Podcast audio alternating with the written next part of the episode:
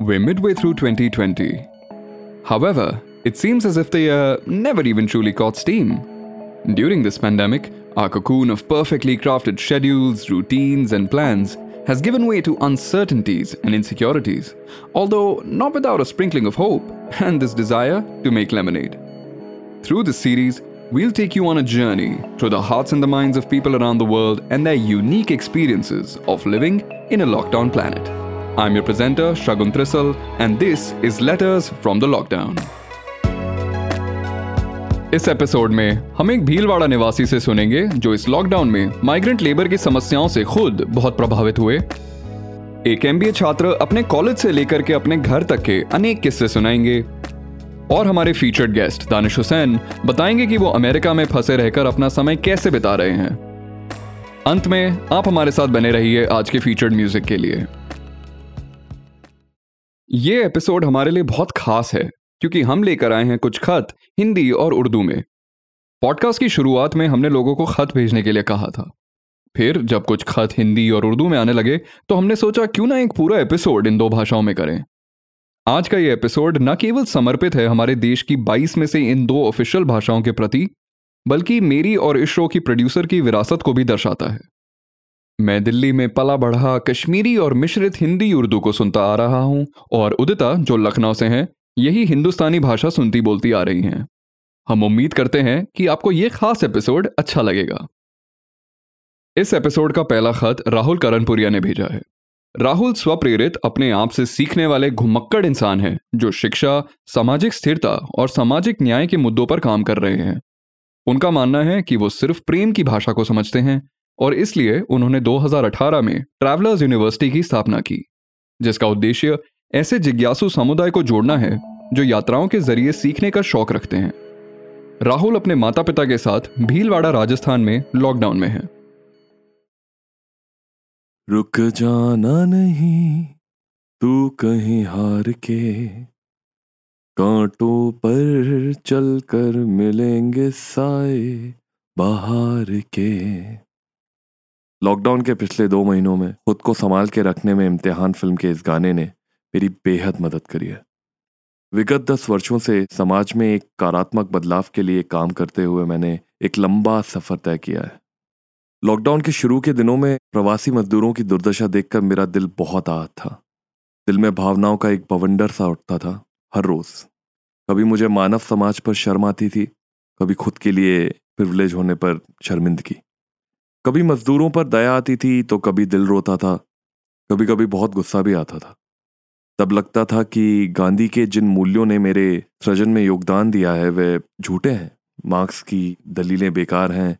नेहरू और अंबेडकर के सपनों का भारत एक छलावा है। भगत सिंह की कुर्बानी बर्बाद हो गई है। एक बेबसी सी महसूस होती थी हर वक्त।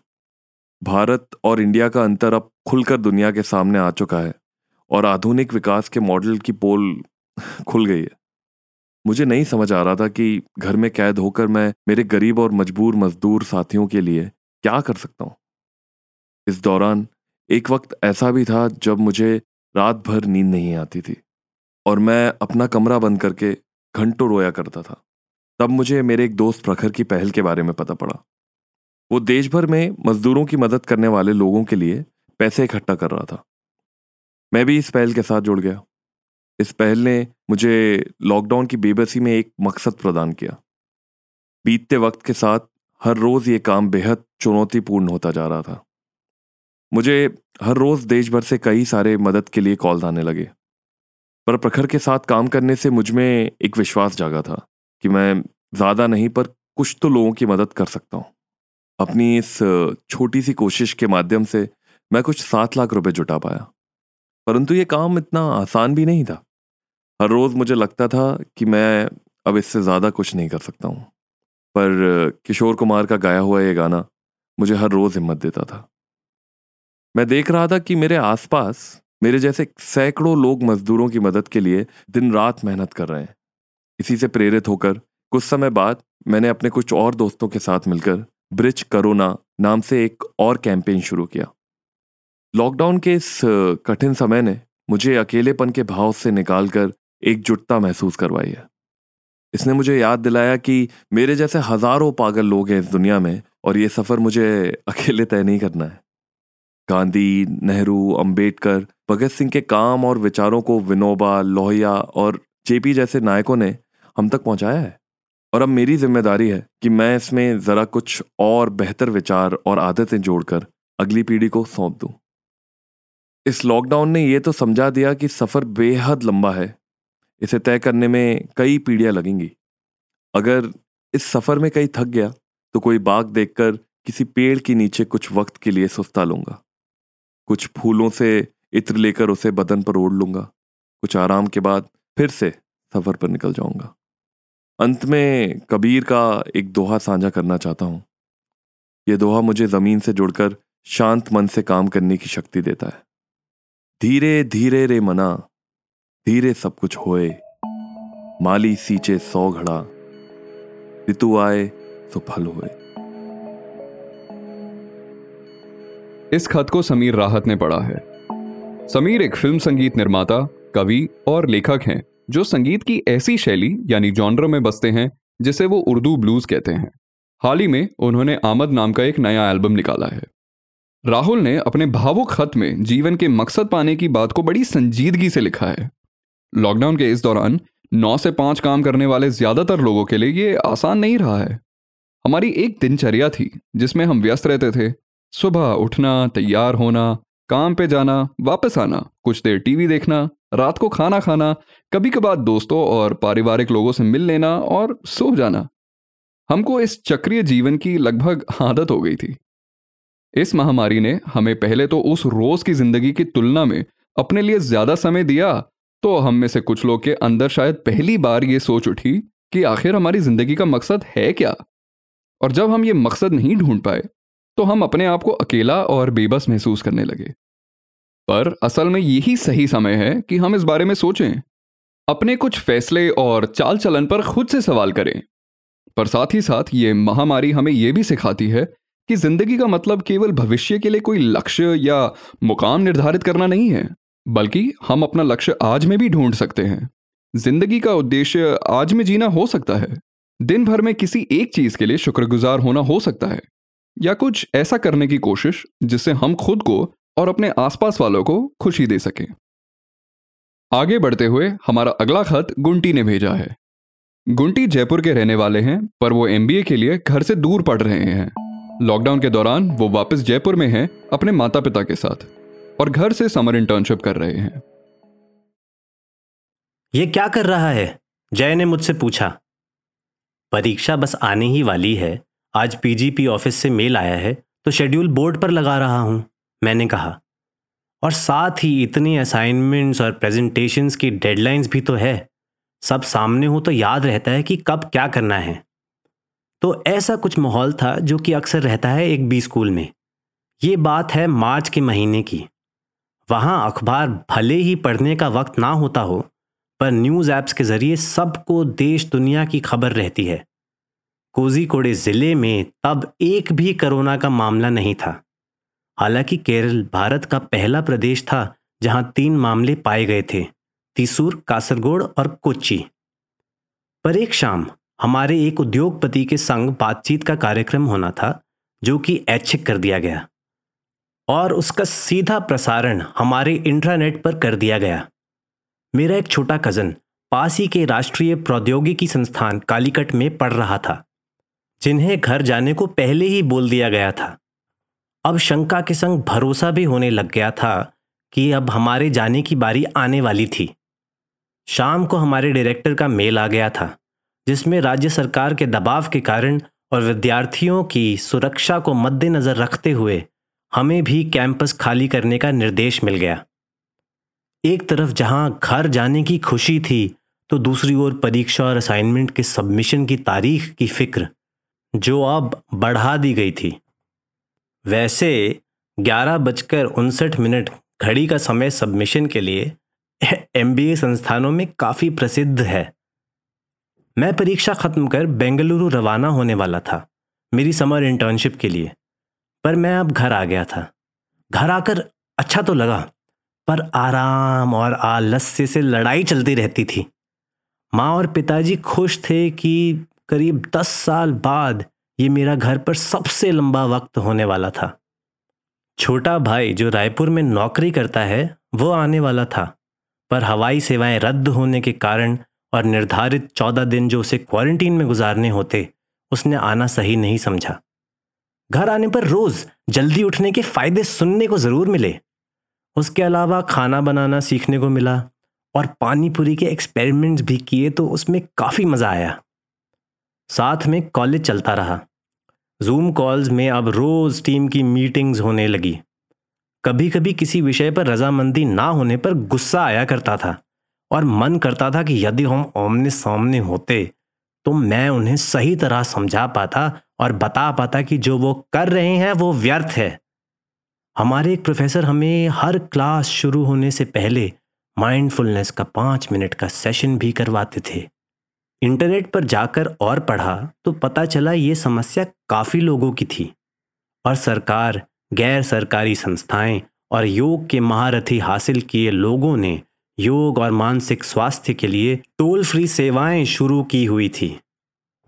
यूट्यूब और अन्य सोशल मीडिया के माध्यम से ये सेवाएँ लोगों तक पहुंचाई जा रही थी। जब अपने घर के बाहर देखा और देश के मजदूरों की विषमता देखी त्राही त्राही देख दिल दहल गया। इस बीच हमने कुछ मजदूरों को कुछ दिन खाने की सामग्री प्रदान की। मैंने अपनी पढ़ाई को काम में लाना चाहा और इंटरनेट के द्वारा कुछ लोगों से जुड़ा। हमने मिल के U R hope dot in पर काम किया, जो ज़रूरतमंद लोगों को एनजीओ से जोड़ती है और देश के हर राज्य की सुविधाओं की जानकारी एक जगह पर प्रदान करती है। एक तरफ़ सरकार और लघु उद्योगपति के प्रति आक्रोश था और दूसरी तरफ़ लोगों को अनजाने ज़रूरतमंदों की सहायता कर देख दिल भराया करता था। एक दौरान ये भी पता चला कि एक 22 साल का नौजवान रोज हज़ारों को खाना खिला रहा था दिल्ली में। उसके संपर्क में आके मैंने उसको कुछ और लोगों से जोड़ा। साथ ही साथ मैंने अपने कुछ संपर्क से 4000 पानी की बोतल आईआरसीटीसी के द्वारा जरूरतमंदों को प्रदान करवाई। एक छोटा सा योगदान था। सोनू सूद और मनीष मुद्रा के कामों को सभी ने सराहाया पर इस मुश्किल समय में बहुत से लोगों ने अपनी अपनी क्षमताओं में लोगों की सहायता की है। इस खत को प्रणव चड्ढा ने पढ़ा है। अपने खत में गुंटी बात कर रहे हैं। इस दौरान अपने निजी प्रयासों से समाज की बेहतरी में योगदान की। और क्या हम सभी इस दिशा में अपनी भूमिका नहीं निभा रहे हैं? सबकी भलाई के लिए लोग सोशल डिस्टेंसिंग का पालन कर रहे हैं। स्वास्थ्य सेवाएँ और एसेंशियल सर्विसेज़ के लिए कई लोग रोज काम पर जा रहे हैं। कोई जरूरतमंदों की मदद कर रहा है तो कोई घर पे सबकी देखभाल। और कुछ ऐसे भी लोग हैं जो इंटरनेट पे अपनी कला के ज़रिए लोगों को जोड़ रहे हैं। ये सब छोटे छोटे लगने वाले प्रयास सामूहिक रूप से समाज पर बहुत बड़ा प्रभाव डाल रहे हैं। और अब बारी है आज के आखिरी खत की। ये खत हमारे फीचर्ड राइटर दानिश हुसैन ने लिखा है। वो एक अभिनेता हैं, कवि हैं थिएटर निर्देशक हैं और किस्सा गोई के मांझे कलाकार हैं। वैसे तो दानिश मुंबई में रहते हैं, जहाँ वो अपनी थिएटर कंपनी द होश रूबा रेपेटरी चलाते हैं, पर इस लॉकडाउन में वो अमेरिका में फंसे हुए हैं। तीन मार्च 2020 को जब मैं न्यूयॉर्क शहर में उतरा तो पलक झपकते ही मैं उस शख्स की तरह चौंक के उठा, जो अब तक गफलत में अपनी बीमारी को नज़रअंदाज कर रहा हो और एक दिन सब्र का पैमाना छलका हो और दिल, गुर्दे, कलेजे ने जवाब देना शुरू कर दिया हो। हमारी ज़ाहिरी दुनिया भी ऐसी ही है। हम शायद अपनी हकीकत से परे पिछले बारह हज़ार साल से कोई और दुनिया तख्लीक करने की कोशिश कर रहे थे।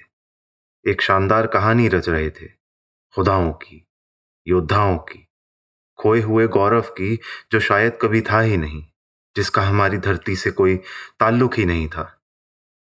और एक दिन कुदरत ने, इस ज़मीन ने धीरे से एक छोटा सा न दिखने वाला वायरस भेजकर हमें हमारी औकात दिखा दी। मुझे तो अब इस बात पर यकीन हो गया है कि हम वायरस हैं और प्रकृति अपना बचाव कर रही है हमसे। सबसे पहली तब्दीली तो ये आई कि हम जो हमेशा अपने फ़ोन में घुसे रहते थे भीड़ में भी अकेले रहते थे।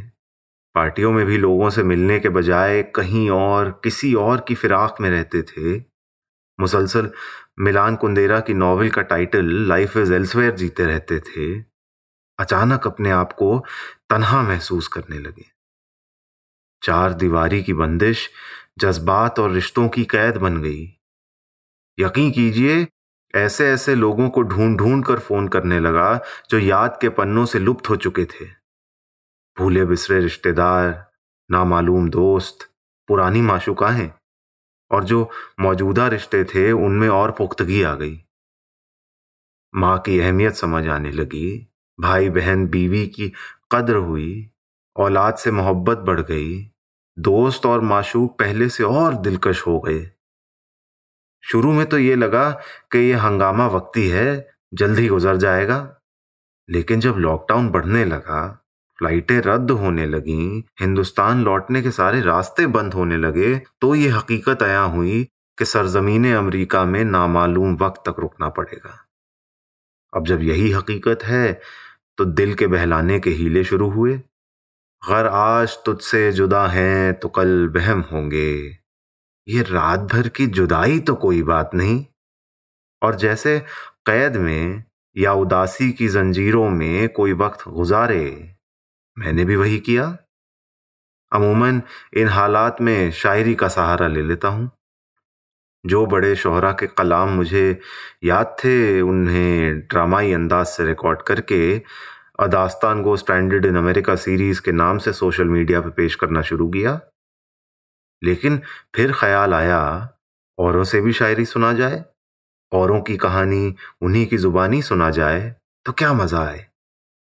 तो शुरू हुआ लॉकडाउन पोइट्री ओपन माइक और लॉकडाउन किस्सेबाजी ओपन माइक का सिलसिला। यकीनन, ये एक बहुत सुखद अनुभव था। बहुत से नए हुनरमंद शायर, कवि, कहानीकार मेरे हलके में आए। अभी इस मुहिम में गोता लगाया ही था कि शुरू हुई फरमाइशें लाइव इंटरव्यूज़ की। मुख्तलिफ़ पहलुओं पर गुफ्तु की। कोई मेरी अदाकार बनने से पहले की ज़िंदगी के बारे में जानना चाहता था तो कोई अदाकार बनने के बाद की। कोई शायरी के बारे में जानना चाहता था तो कोई किस्सा गोई के बारे में। कोई इश्क के बारे में तो कोई इस बदलती हुई दुनिया के बारे में। और कोई मेरे पहलू में कितने दानिश छिपे हैं। भारतीय, मुसलमान, अदाकार, आम इंसान, लिबरल प्रिवलेज्ड वगैरह वगैरह के बारे में जानना चाहता था। काफ़ी दिलचस्प बातें हुई अलग अलग लोगों से, लेकिन कुछ दिनों के बाद ये भी एक होड़ की तरह लगने लगा। इंसान की जमा करने की फितरत की तरह। जैसे कोई दौलतमंद अपने अंबार को किसी गरीब की जोड़ी हुई रकम की तरह सीने से लगाए रखे। ये तेरे खत, तेरी खुशबू, ये तेरे ख्वाब ख्याल, मताए जाहें तेरे कौल और कसम की तरह। गुजश्ता साल इन्हें मैंने गिन के रखा था। किसी गरीब की जोड़ी हुई रकम की तरह।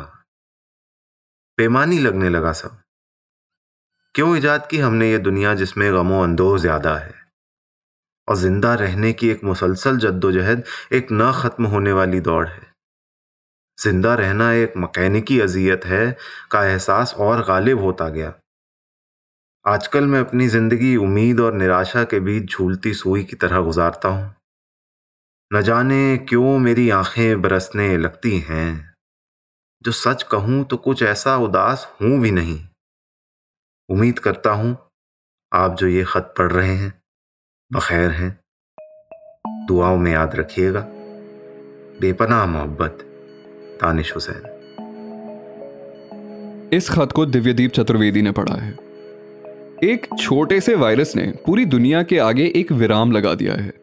किससे पता था कि अपनी ज़िंदगी के सबसे अधिक महफूज कही जाने वाली जगह हमें जेल जैसी लगने लगेगी? ये समय जैसा भी जा रहा हो, हम धीरे धीरे इसके साथ रहना सीख रहे हैं। जैसा कि दानिश हुसैन ने कहा, हम अपने दोस्तों और परिवार के साथ फिर से जुड़ रहे हैं और अपने संबंधों को मज़बूत कर रहे हैं। अब इसे बेहतर समझे या फिर बुरा हमने अपनों को भी, जिनके साथ हम चार महीने से बंद हैं, करीब से समझना सीखा है। हम अपने दोस्तों से भी पहले से ज़्यादा बातचीत कर रहे हैं। दानिश एक और चीज़ की बात करते हैं। वो बात करते हैं अपने सृजनात्मक या क्रिएटिव क्षमताओं की, जिसका लोग लॉकडाउन में भरपूर इस्तेमाल कर रहे हैं। हमेशा की तरह, हाथ और आँखों से काम करने के बजाय, हम अपने दिल और दिमाग से काम करते हुए इंटरनेट पर नए लोगों से जुड़ रहे हैं। इस एपिसोड के अंतिम पड़ाव पर पहुँचने से पहले मैं कुछ लोगों का शुक्रिया अदा करना चाहता हूँ। उदिता चतुर्वेदी जो इस शो की प्रोड्यूसर हैं, पायल राठौड़ जो इस शो की ऑडियो इंजीनियर हैं, निशांत नागर जिन्होंने थीम ट्रैक बनाया है, मधु चतुर्वेदी जिन्होंने इस एपिसोड की स्क्रिप्ट सुपरवाइज करी है, और वो सभी वॉइस आर्टिस्ट जिन्होंने इन खतों को उनके इस रूप में आप तक पहुँचाने में मदद की है। यदि आपको हमारा शो पसंद आया हो तो हमारे पॉडकास्ट को सब्सक्राइब करें। आप हमें इंस्टाग्राम और फेसबुक पर भी फॉलो कर सकते हैं at letters from the lockdown अपना फीडबैक कॉमेंट या सजेशन देने के लिए आप हमें ईमेल कर सकते हैं at letters from the lockdown at Gmail dot com और अब समय है इस एपिसोड के फीचर्ड म्यूज़िक का। आज का दिल को छू जाने वाला संगीत लेकर आए हैं माटी बानी, जिसका शाब्दिक अर्थ ही है धरती की भाषा। हिंदुस्तानी शास्त्रीय संगीतकार एवं गायिका निराली कार्तिक और उनके संगीत निर्देशक एवं पति कार्तिक शाह ने मिलकर माटी बानी की स्थापना करी थी। ये एक कोशिश है विभिन्न ध्वनियों, संस्कृतियों भाषाओं और दुनिया भर की आवाजों को भारतीय संगीत से जोड़ने की।